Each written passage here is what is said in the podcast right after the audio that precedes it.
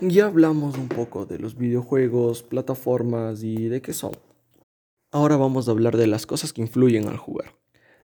Por ejemplo, los FPS son una de las cosas que más influyen al momento de jugar cualquier título, cualquier tipo de juego. Si no tiene una tasa de FPS promedio, nunca va a ser una buena opción para jugar. ¿Qué son los FPS? Los FPS son fotogramas por segundo. ¿Esto qué quiere decir? Que un videojuego, por ejemplo, si un videojuego va a 30 FPS, va a reproducir solo 30 imágenes por segundo. ¿Esto qué quiere decir? Que veremos el juego como si fuera trabado. En cambio, si lo subimos a 60, 60 es el promedio. Si lo subimos a 60 FPS, el juego irá a 60 imágenes por segundo, que quiere decir que veremos 60 imágenes. Así sucesivamente puede ser con 120, 144 y obviamente, mientras más FPS tengamos en un juego, mejor y mucho más fluido se va a ver. Esto a nivel competitivo es muy importante, ya que una buena tasa de refresco de FPS significa mayor fluidez y sería mucho más fácil jugar un videojuego.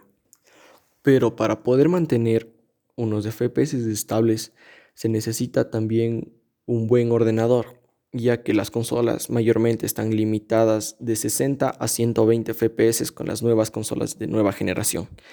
Pero en promedio las consolas siempre han tenido una tasa de refresco de 60 FPS.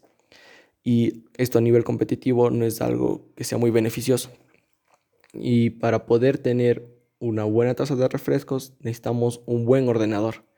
Un ordenador de mínimo unos 1000 1200 dólares para poder tener unos, no sé, 200 FPS estables por ahí.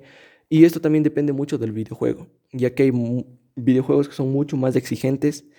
Mientras más exigente es el juego y mejores gráficos tenga, menores de FPS vamos a tener. Por eso muchos jugadores competitivos prefieren tener una menor calidad de juego, pero tener una, un mayor rendimiento. Esto también depende de la optimización que tenga el juego, ya que muchos juegos son tienen gráficos no muy altos, por así decirlo, no muy buenos, pero al momento de tener una mala optimización hace que los FPS caigan totalmente.